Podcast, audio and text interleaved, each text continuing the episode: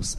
Senhor, meu Deus e Pai, fala conosco na tua palavra, regenera as nossas vidas, transforma as nossas mentes no poder, na unção da tua palavra, em nome de Jesus. Amém. Queridos, quero falar, o tema de hoje é conhecer melhor quem é o inimigo. Nós, muitas vezes, somos convencidos pelo inimigo, por Satanás, pelo diabo, de que o que está acontecendo com a gente é algo padrão, genérico, oriundo da sociedade onde a gente está alocado. Em Efésios 6, versículos 10 a 12, o amado Espírito Santo, ele usa o apóstolo Paulo para nos dar um indício, para nos montar um foco. Dá, dá um microfone, ah, já tem aí, o pastor que vai me ajudar, Maildo. É, o Glória Espírito Santo nos aponta onde está o verdadeiro inimigo. E se ele aponta isso, há um porquê. Leia isso. Efésios capítulo 6, verso 10. Quanto ao mais, sede fortalecidos no Senhor e na força do seu poder, revestivos de toda a armadura de Deus, para poderdes ficar firmes contra as ciladas do diabo. Porque a nossa luta não é contra o sangue e a carne, e sim contra os principados e potestades, contra os dominadores deste mundo tenebroso, contra as forças espirituais do mal nas regiões celestiais. Leia o 10 de novo. Quanto ao mais, sede fortalecidos no Senhor e na força do seu poder. 11. Revestivos de toda a armadura de Deus. Para que o poder de Deus e para que a armadura de Deus? Para poder ficar firmes contra as ciladas do diabo. Uma das razões de Deus liberar poder na terra, Deus, veja, não é um mito. Deus não é nome, é verbo. Ninguém usa o nome Deus como nomenclatura. Quando a pessoa diz Deus, já está esperando alguma ação de Deus. Quando uma pessoa vou naquela igreja porque Deus está lá, por que, que ela usa o termo Deus está lá? Porque lá deve estar acontecendo alguma coisa. Deus não quer se esconder. E quando Deus se revela, Ele revela com poder, porque onde Deus está, o poder dele está. Agora, uma das razões, não é única, mas uma das razões para Deus liberar o poder dele, qual é? Satanás quer que você pegue exatamente esta arma e deixe no armário, para te libertar do verdadeiro inimigo. A maior estratégia de um ladrão, qual é? Você não saber onde ele está. Aliás, não reconhecer que ele existe. Para um ladrão, a maior estratégia é ele tirar e você nem descobrir que foi tirado. Aí o golpe é fatal. No dia que você descobre, o veneno já é mortal. O Espírito Santo nos dá um indício. Ele diz: vocês têm um foco de uma guerra. Há um poder, repito, não é só isto, mas há um poder de Deus reservado também para isto. Porque vocês, nós, vocês, filhos, estão enfrentando na terra um fenômeno espiritual. Temos que lutar contra a cambada de principados, de demônios, em regiões onde nosso olho nu não vê e nem reconhece. Jó, se você for ler o livro de Jó, de Jó 1 até o 37, Jó, ele nunca menciona o diabo. O que mais afligiu Jó foi dele não conhecer a origem de toda a guerra que ele enfrentou. Isso foi esmagando Jó. Jó falava assim: será que por acaso, por eu ter virado um astrólogo e entrado em astrologia, que o Todo-Poderoso está me castigando? Jó, você está certíssimo. O povo que procurava Jó, Jó era na época de Abraão, não existiam as leis, não havia tabernáculo, arca mas era o patriarca que era o chefe da família que sacrificava diante de Deus. Só que as pessoas procuravam Jó e ele, em vez de olhar para o céu para falar com Deus, ele estava com baboseira lá, falando de estrela, de Orion, de não sei o quê. Deus tinha que parar este homem. Ele era o único representante legal de Deus na terra. Só que, nos 37 capítulos das, dos lamentos de Jó, ele nunca menciona o diabo como inimigo porque ele não sabia. Quando na verdade toda a desgraça da vida de Jó começou aonde? O diabo disse: Eu finalmente estou com legalidade contra esse cara. E Deus não falou, sou eu, Deus, que mandou fogo e queimo coisa que é de filho meu. O diabo falou, deixa eu fazer esta empreitada, porque eu já estou com legalidade. Entenda uma coisa: a minha Bíblia diz: o acusador dos nossos irmãos foi expulso. O diabo não vem perturbar crente se ele não tem o que usar. O diabo não se apresentou para argumentar com Deus a respeito de Jó, se ele já não tivesse uma arma na mão. E Deus falou: você vai usar esta arma, mas você vai descobrir no final que o Deus dele continua sendo eu. E nós sabemos na Bíblia que o diabo saiu da presença de Deus e começaram as desgraças. Então o verdadeiro problema de Jó era o diabo. O Senhor Jesus não nos ocultou, veja. O Senhor Jesus falou muito dos demônios e nunca com eles. Com eles era quieto, suma, desapareça. A única vez era quantos tem aí? Mas deles, o Senhor Jesus falou muito. Ele falou muito. Porque não dá para ignorar. Ele olhava para os chefes da lei e dizia: Vocês têm por pai ao diabo, por isso que a destruição está aqui. E nós, queridos, enquanto não acordarmos para esta realidade, nós estamos fritos. Porque se nós não entendemos que temos um inimigo em foco, a gente vai perder, perder a motivação de estar de pé, vai começar a achar que a nossa vida está à mercê do mercado. Ah, sabe por que está essa fome toda? Mas lógico, o mundo está em crise. Tudo bem, está certo que está em crise. Mas será que é só isso? Porque tem muito maldito filho de Satanás aí fora, na crise, roubando horrores aí afora. Para ele não teve crise espíritos de ladrão baixaram nele, ele está com os cofres cheios. Será? Será que o gato que em vez de miar está tá latindo, será que isso é só mania de gato? Não. É, você tem foto de gato que você vê o bicho ali. Cachorro. Tem um homem de Deus que foi expulsar o demônio na casa de um grupo, de uma família crente, que não criam no poder de Deus. Primeira ordem que ele falou, onde tiver demônio aqui pode sair. O coitado do gato deu um pulo. Ele ficou com dó do gato. Primeiro endemoniado da casa se apontou. Eu, pulou, mas bateu de um jeito na parede. Ele falou, me fiquei com dó do gato. Ele caiu morto, quase morto, tá louco. E ele parou a oração para não envergonhar os membros da família na frente dos não crentes na família. Porque o gato era exatamente do casal que vai numa igreja que não crê no poder de Deus e acha que é tudo por acaso e não sei o quê. E ele falou: se o gato está assim, imagina os dois. É real, isso é real. Quando não temos um foco, a gente começa a perder a fé. Porque a gente começa a achar, então, eu tenho que esperar que dê uma melhorada para a minha vida receber alguma guinada. Quando, na verdade, em crise fora de crise, quem é o culpado? Quem é aqui que nós acabamos de ler? Tem demônios malditos, tem bichos do inferno, oprimindo, como a Bíblia diz, jaz o mundo já no maligno.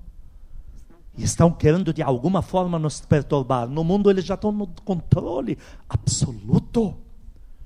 Tem gente que fala mal de você. Desvia um pouco assim do que a Bíblia ensina, fala mal de você. E você pensa que essa pessoa está te ofendendo tanto porque ela está mais forte que você que não pode revidar. Vai ver a vida dessa pessoa. Já está com sintomas de demônios que estão esmagando a vida dela. Pode ser crente ou não. Vai andar com essa pessoa um dia, você volta quase oprimido, oprimida ou quase endemoniado, endemoniada em casa. Dependendo da vazão que você vai dando, se abrindo para essa pessoa que se diz crente. E você começa a perceber que você está lidando com fenômenos espirituais. E para a glória do meu Rei Jesus tem solução. Em João 14, 33, o Senhor Jesus falou: tem solução. Nesta briga, você não entrou para perder. Essa briga não veio para devastar a tua vida. Essa briga que os demônios acenderam contra você, ela não surgiu para decidir o teu fim. Essa briga começou para que você tenha um só final, triunfante. Porque quem te mantém de pé não brinca em serviço, não brinca com seus servos, Leia João 14, 33. É, diz assim: Estas coisas vos tenho dito, para que tenhas paz em mim. Por que ele teve que usar essa, essa, referência? Porque ele tinha falado muito de guerra com eles. Ele estava preparando os discípulos para o tamanho da guerra. Mas ele não queria que eles entrassem em depressão. Ele queria que eles tivessem foco do que vai vir logo em seguida. Mas eles, preste muita atenção nessa frase, eles estacionaram na informação da guerra. O Senhor Jesus sabia que com o sumiço repentino dele, porque eles não contavam com isso, por mais que ele falou para os discípulos: gente, eu estou indo para Jerusalém já para morrer, estou indo, tchau. Eles não estavam preparados. Tanto é que não estavam preparados que ele falou: hoje vocês vão se espalhar todos, porque vocês vão ficar confusos, perplexos. Mas ele tinha que prepará-los para uma, diga comigo, leve e momentânea tribulação. Porque também a guerra dos discípulos, pelo amor de Deus, não durou anos. Não durou anos, foi meses. Depois o mundo estava sujeito aos pés deles. Queridos, o Senhor começou a preparar eles para uma guerra repentina e para uma vitória já sequente. Eles pararam na guerra. E o Senhor começou a parar um pouco as frases dele da guerra e começou a falar frases como esta aqui. Continua lendo. No mundo passais por aflições, mas tem de bom ânimo, eu venci o mundo. Dá para dar glória a Deus aqui? Em Colossenses 2,15, diz que o Senhor Jesus sabia com quem estava brigando. Diga, o meu Senhor Jesus está me abrindo os olhos para o verdadeiro ladrão. O Senhor sabia, quando Ele falou, vou vencer o mundo, Ele sabia com quem Ele estava brigando. E é onde a gente não vai se perder mais. Leia isso. Colossenses 2, verso 15. E despojando os principados e as potestades. Olha, esses de Efésios 6, 10 a 12 que você acabou de ler, que brigamos com eles, diz que o Senhor Jesus brigou com os mesmos. E despojou eles. que mais? publicamente os expôs ao desprezo, triunfando deles na cruz. Leia isso de novo. Publicamente os expôs ao desprezo, triunfando deles na cruz. Aplaude o teu rei, aplaude. O reino de Deus tem ação militar montada para te ajudar. O pastor Odinei, eu, eu não combinei nada com ele. Eu só fui contando assim, propósito, não sei porque me deu vontade de contar no dedo. Sete itens que ele falou. Não sei se vai ensinar 15, 21, mas ele falou sete. Interessante. Veio uma ordem divina, Josué, é o seguinte: são sete voltas. Não adianta, chegou nas seis e meia, não aconteceu nada. Ah, mas já que cheguei nas seis e meia e não aconteceu nada mesmo, eu tenho certeza que vou chegar na 18 e não acontecerá nada. Deus diz: não. Se chegar nas sete, não tem mais por que dar a oitava, já vai roer ali. Esse é o nosso problema. Deus tarda, mas não falha. Em que gibi de tio Patinhas que você leu isso? Deus não falha e não tarda. Deus trabalha com medida que você gera na terra. Josué, se você é um bom machão, que em vez de dar a volta num dia, cada volta você leva uma semana, até que batamos a meta dos, das sete voltas, a tua vida acabou. Mas repara em Deus, Deus falou, o prazo da medida é sete.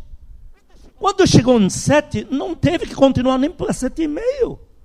Deus falou: para, chegou a medida, não há mais por que procrastinar. Esse espírito de enrolação não existe nos céus. Elias, em comando, de, movido pelo Espírito Santo, ele já falou antecipado: sobe lá sete vezes e a chuva desce. Não adianta, eu já sei. Não fique me perturbando na quarta, na quinta. Eu estou falando sete, acaba logo com isso. E o abençoado, porque uma bênção servir a Deus, custe fôlego de, de, de abdômen para você. Ai, olha, glória a Deus que ele teve que fazer. Glória a Deus para ele. Mas ele tinha que ir sete. E olha, não são 100 metros, nem 200. Estima-se a altura de quê? 400, 500 metros. Não a altura. Rampa, 400, 500 metros ou mais. Você vai fazer sete vezes. Olha, eu vou estar orando aqui. Não vai acontecer um milagre se eu não interceder aqui. Eu tenho que completar com a minha vida aqui de orar. Mas não me perturbe, eu já estou falando da medida, é sete. Por isso, quando o pastor Denei falou sete, eu falei, poxa, olha o Espírito Santo aí. O profeta em 2 Reis, capítulo 5, chegou para ele na mão, ele falou, recebi um comando de Deus. Olha, Namã, não sei, não quero saber se é rico, se é pobre. No reino de Deus não tem jeitinho brasileiro para rico. Você vai lá e são sete vezes que vai mergulhar no rio. Na sexta vez que ele mergulhou, não aconteceu nada.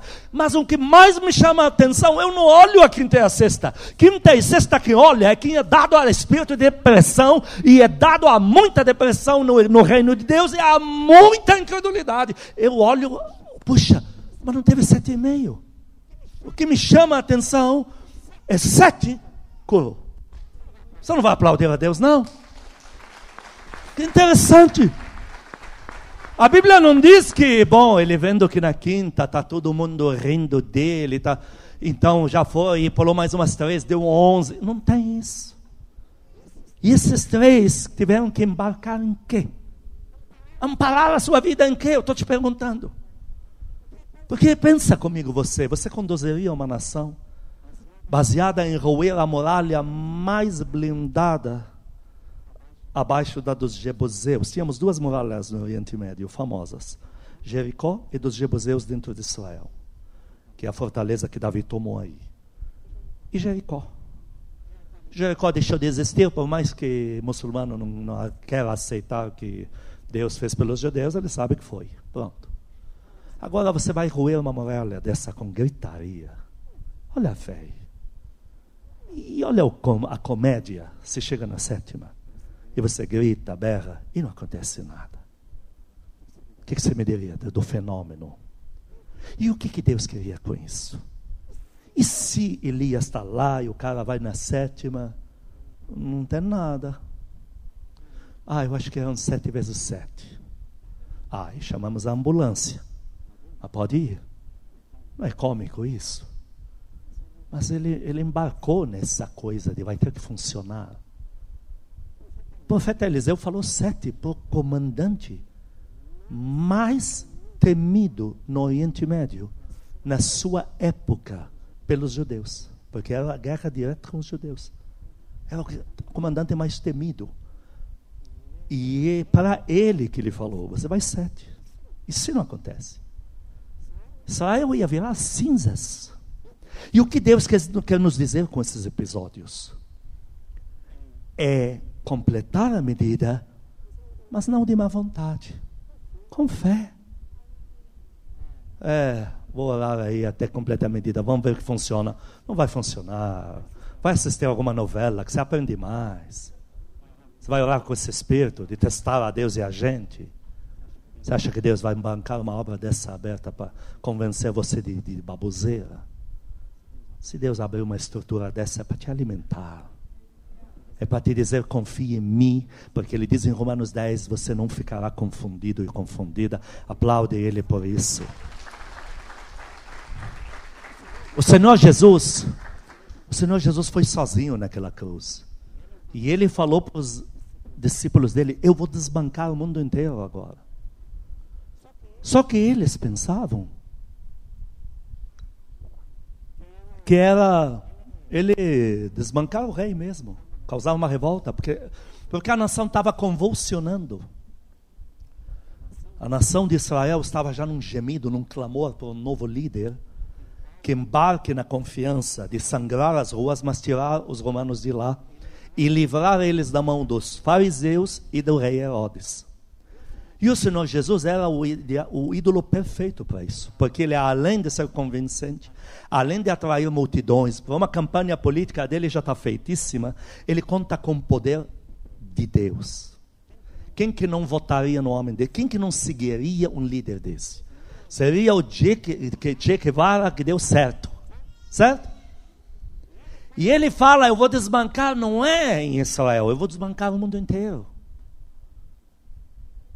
é uma informação que não dá liga. Não tem como processar um projeto desse. Mas o que eles veem, e eles depois aprendem e repassam para nós, que como é que o Senhor Jesus desbancou o mundo?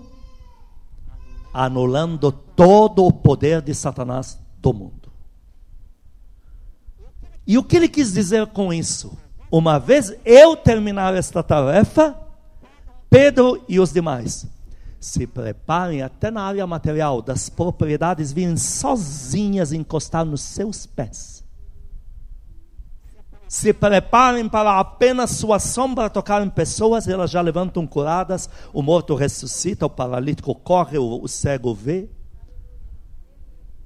E na nossa vida não vai ser diferente.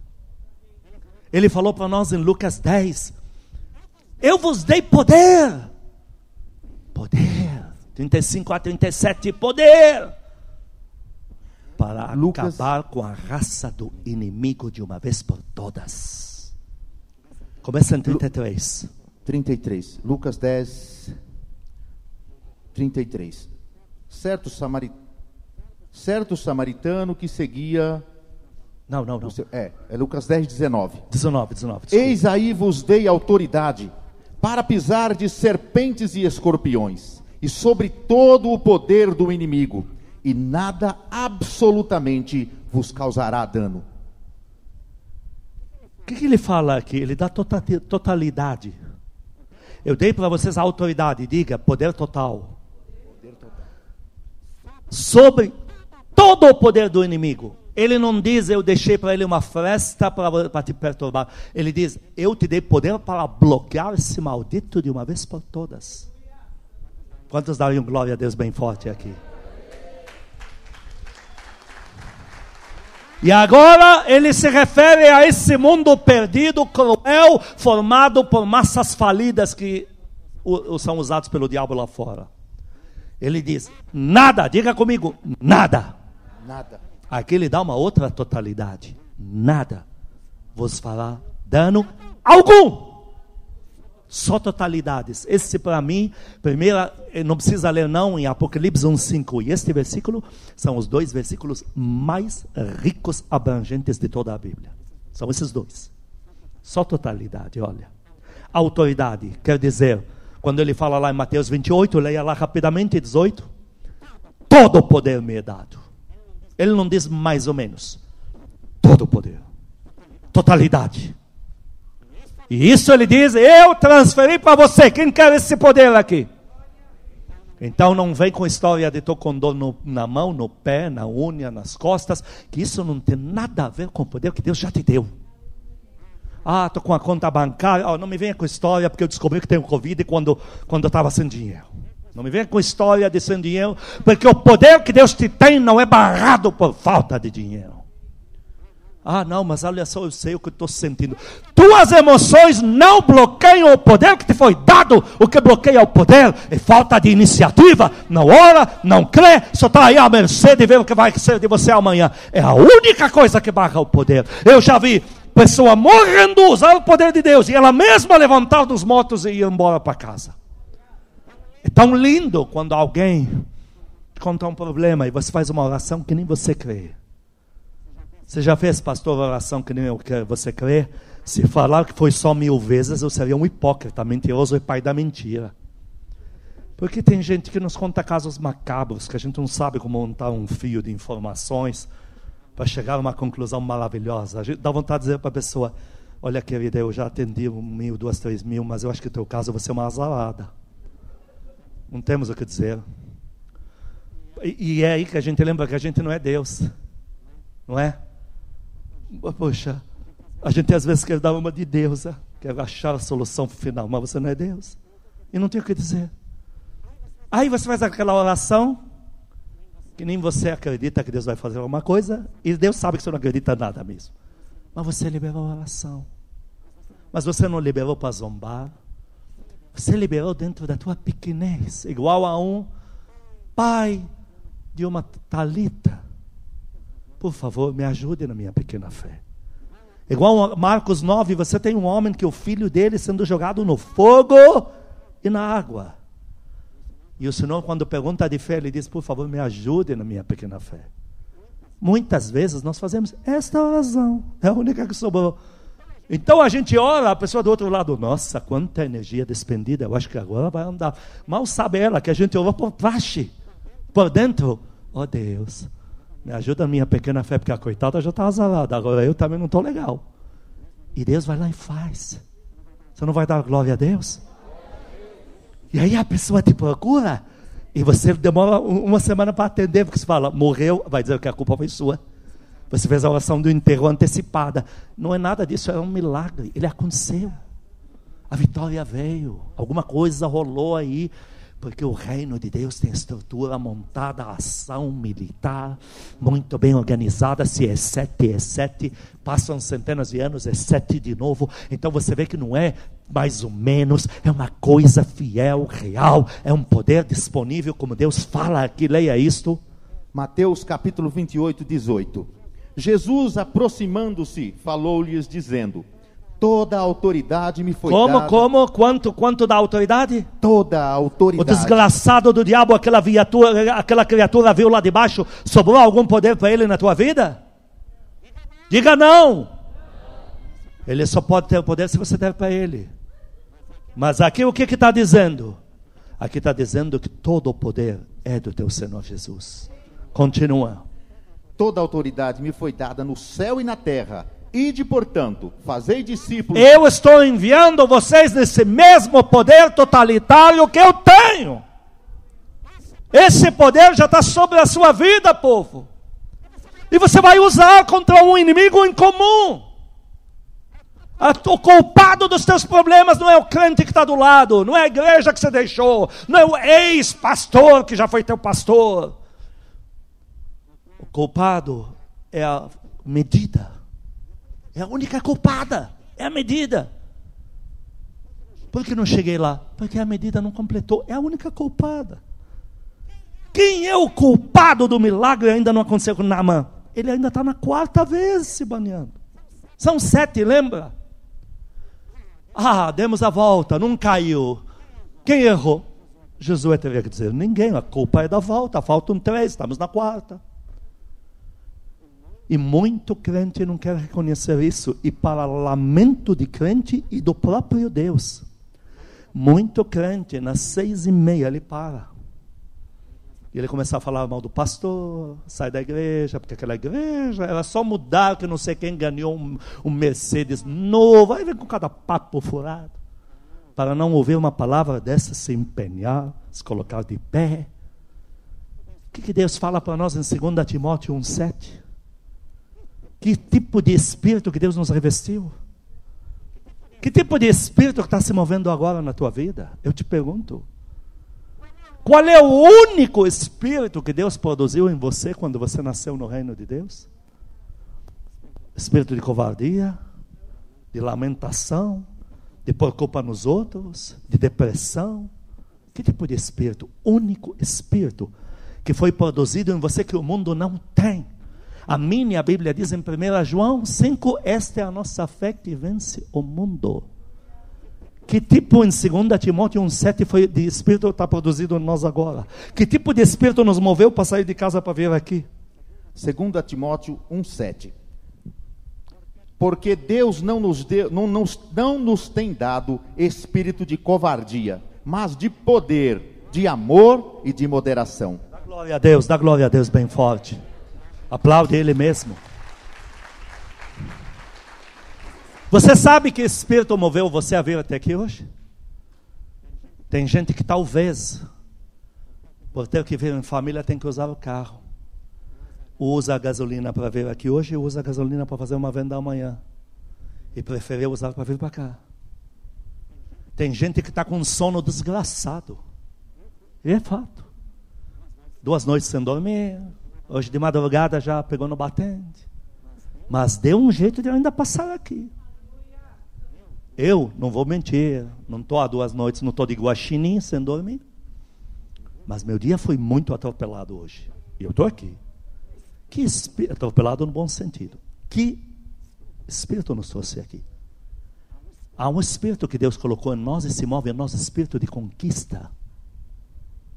Espírito de conquista. Põe a mão no teu peitoral e diga: Eu tenho aqui dentro um espírito de conquista. posso todas as coisas em Jesus Cristo que me fortalece. Aplaude Ele mais uma vez, aplaude. Esse é o Espírito que tirou você, trouxe você até aqui. Ninguém conseguiu fazer você mudar de ideia para vir no culto hoje.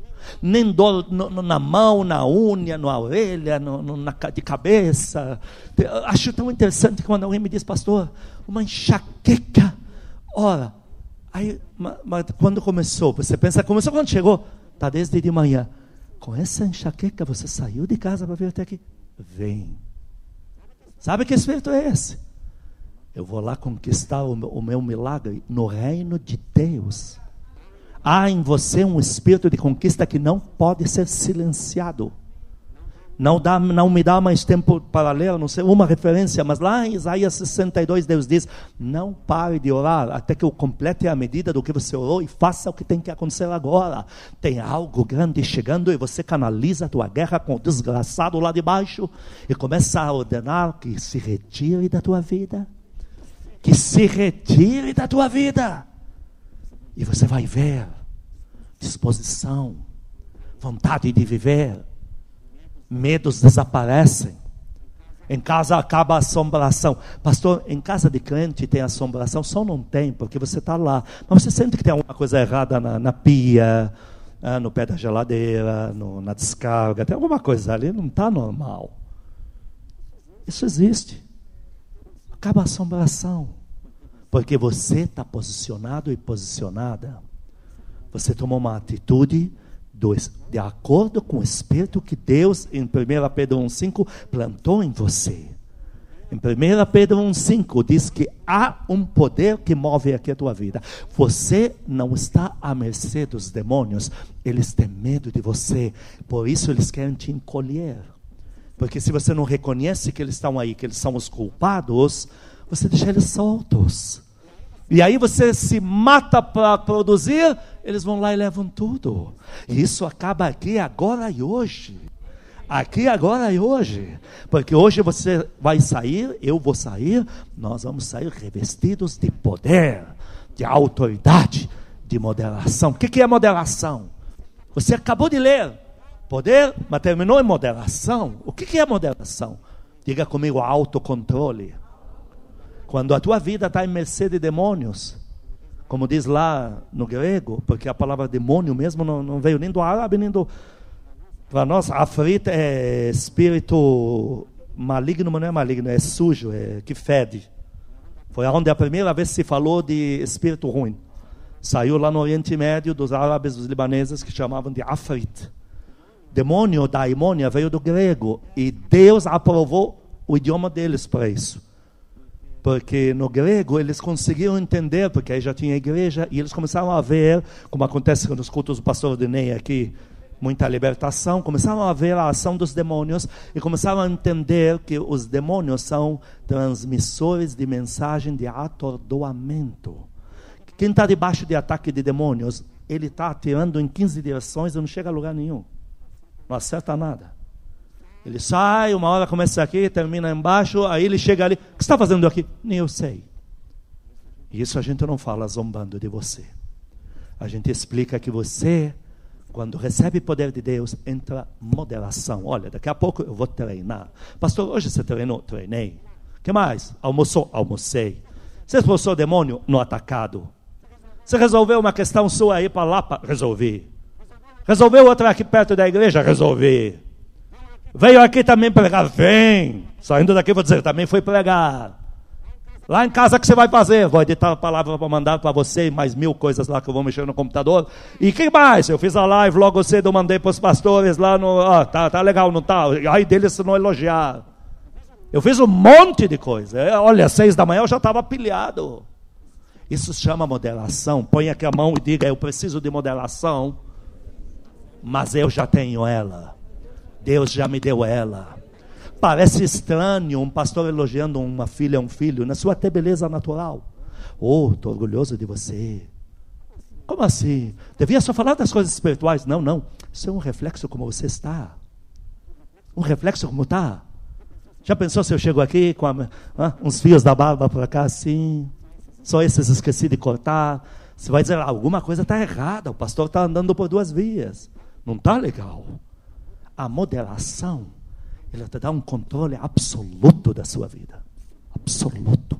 Eu, eu acho lindo.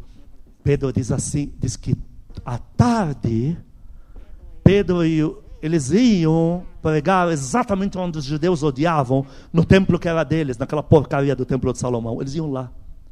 E o interessante é que aquilo era tão prático, que eles podiam decidir o dia deles, que o povo já sabia. Então, lá em Atos 5, você começa a ver no versículo 12, que eles colocavam assim os enfermos já, porque já sabiam que eles vão vir por aqui. Esse controle eles não tinham quando o diabo estava solto na terra. Antes do rei deles destruir o desgraçado do diabo na cruz e a cambada dele, eles não tinham essa liberdade, eles não tinham controle nenhum. Eles eram afugentados. Mas agora que entrou poder sobre eles, entrou moderação. A vida deles está sob controle. E o que você está recebendo hoje é a última frase, e nós vamos ler isso, 1 Pedro 1,5. Você agora está recebendo da parte de Deus esta mão aí que vai te dar moderação. Le terminamos aqui. 1 Pedro 1, verso 5. Que sois guardados pelo poder de Deus. Quem é que te guarda? Que poder que se move na tua vida? Dos demônios? Qual é o único poder que está mantendo você vivo para vir na igreja? Qual é o único poder que vai abrir as portas amanhã para você? Qual é o único poder que vai mudar a tua vida? guardados pelo poder de Deus mediante a fé, não é inerte, fazendo a gente em prova, é mediante a fé para a salvação. Qual salvação? Tudo que vai ser revelado agora. Aplaude ele, aplaude, amém, amém. Põe a mão no teu coração, diga comigo, Senhor Jesus, diante da tua palavra, eu peço perdão se de alguma forma tenho negado o teu nome se tenho negado a fé, se tenho negado as minhas armas, se tenho errado de inimigo, eu peço perdão. A minha lucidez, segundo a tua palavra, está de volta. Por isso eu tomei a minha decisão. Eu sou forte em ti. Eu recebo o teu poder Recebo a tua unção. Recebo a tua alegria. Recebo a tua moderação. Eu recebo o espírito de poder que o Senhor me dá hoje. Eu já sei. Eu volto para minha casa debaixo da tua poderosa mão movido pelo teu espírito de poder. Eu já venci o inimigo, porque eu tenho o Senhor na minha vida. Eu tenho o Senhor na minha vida. Eu já venci esta guerra. Eu estou pronto para orar, para buscar, porque eu já sei minha é a vitória. O Senhor já me deu. Eu e a minha casa. Nossa é a vitória. Deus já nos deu. Abre as tuas duas mãos, eu vou terminar hoje um pouco diferente. Quero fazer uma oração rápida por você e terminamos. Em nome do Senhor Jesus Cristo, na autoridade do Espírito Santo pelo poder da palavra de Deus, não é a minha, é a palavra de Deus, do Rei Jesus, que foi pregada neste lugar. É na autoridade dele, no nome dele, que lá naquela cruz, riscou toda a maldição, toda a tua dor, toda a tua mazela, todo o teu sofrimento, toda a enfermidade, toda a tristeza, toda a apatia, toda a insônia, toda a incerteza, tudo isso que assolava você é no nome desse Rei Jesus, Senhor da vida indissolúvel, que derramou a sua vida na cruz do Calvário por mim e por você, para te libertar de todos estes itens. É no nome dele que eu estou dando uma ordem a Satanás com sua cambada, para se retirar da tua vida definitivamente. Eu estou revestindo você no sobrenatural pelo poder de Deus. Eu estou invocando sobre você a glória que há no nome do Senhor Jesus.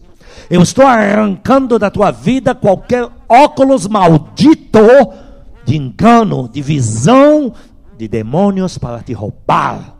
E eu estou colocando você os óculos de Deus agora. A visão de Deus. Eu estou invocando sobre você o espírito da coragem, prometido na palavra já para você, disponível agora para se apoderar de você. E eu volto a estabelecer, segundo a palavra de Deus, a poderosa mão do amado Papai do céu sobre a tua vida. Essa mão que não faltou eu estou te empurrando de volta para debaixo desta mão. Eu estou te empurrando de volta para a proteção e cuidado excessivos do Pai Celestial, que é o teu Pai que tanto te ama. E eu estou tirando da tua vida tudo, tudo que te causava afronta, tudo que roubava teu ânimo, tudo que sacudia tua alegria e tornava ela rápido em tristeza toda a memória, tudo que te assustava, tudo que drenava tuas forças físicas e a tua fé, que é a tua força espiritual. Tudo que era roubo para você não orar e não acreditar mais nada. Eu estou removendo, removendo da tua vida pelo poder de Deus. Eu estou invocando o poder da palavra de Deus de hoje, liberando sobre a tua vida a ação dos amados santos anjos com uma ação militar montada para fascinar a tua família, a tua casa, teu trabalho, tuas finanças, tua dispensa, tua saúde física a vida dos teus, tudo que te diz respeito, tudo que é ligado a você, muito mais o teu ministério, o teu chamado que o diabo queria tanto roubar, eu estou estabelecendo de volta na tua vida. Que ao sair daqui você saia com espírito de coragem, com vontade de orar, com vontade de adentrar o sobrenatural, com vontade de conquistar o invisível que só Deus pode te dar, com vontade de receber tudo que Deus já planejou para a tua vida. Receba a benção. Sobre você repouse a benção. Tua casa não é casa de maldição nem de discórdia. Tua casa é uma bênção. Teu lar é lugar de aconchego. Sobre o teu lar não existe mais terror noturno, pesadelos, assalto noturno, isso não tem mais. Sobre o teu lar não tem drenagem até no alimento físico. No teu lar não tem lugar para alimentar doenças físicas. No teu lar, a partir de agora, a paz que há no nome do Senhor Jesus. Você vai dormir, você deita em paz. Você vai cozinhar, você cozinha com paz. Você vai fazer tudo que você precisa fazer na rua, você vai debaixo da paz. É que o amor de Deus que excede todo o entendimento. A graça eterna do nosso Senhor Jesus Cristo esta glória, esse convívio dos irmãos, esse, esse poder que só pode emanar do próprio ser do Pai Celestial, sejam com os amados e com todo o povo que ama a Cristo na terra de hoje para todos sempre. Amém e amém.